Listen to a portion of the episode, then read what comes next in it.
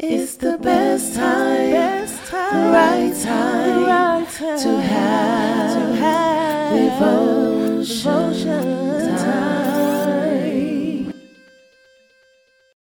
Hi, and welcome to Tower Pop in Devotion. Today devotion is titled Wait on the Lord.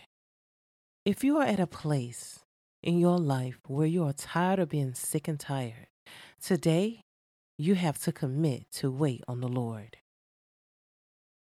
Yield to His Word. Many times in our lives, our battles wear us down because we are moving at our own speed. Our to do lists tend to grow longer, and our time with our Master only grows shorter.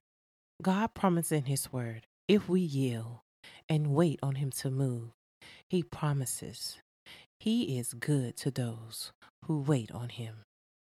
If you have time, read Lamentations 3 25 to 26, and it tells us the Lord is good to those who wait on Him and to the soul that continues to seek Him.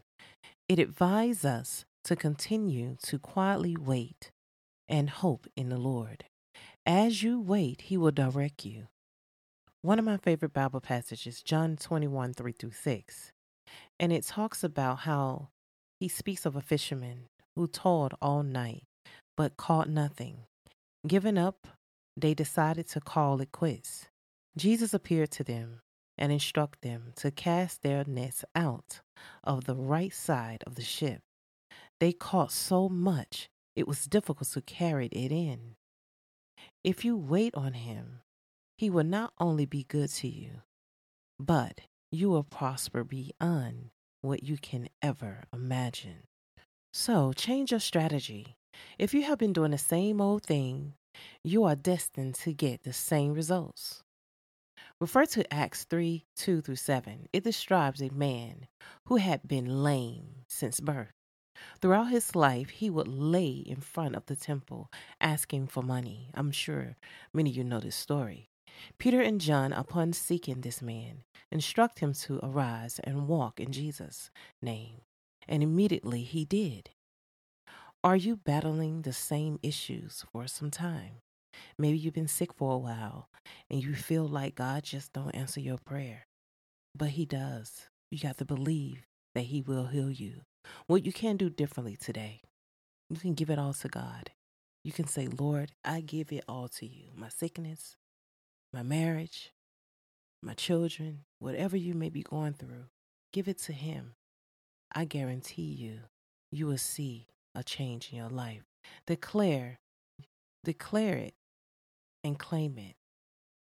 And arise and walk today and give it to Jesus. I promise you, He will not fail you.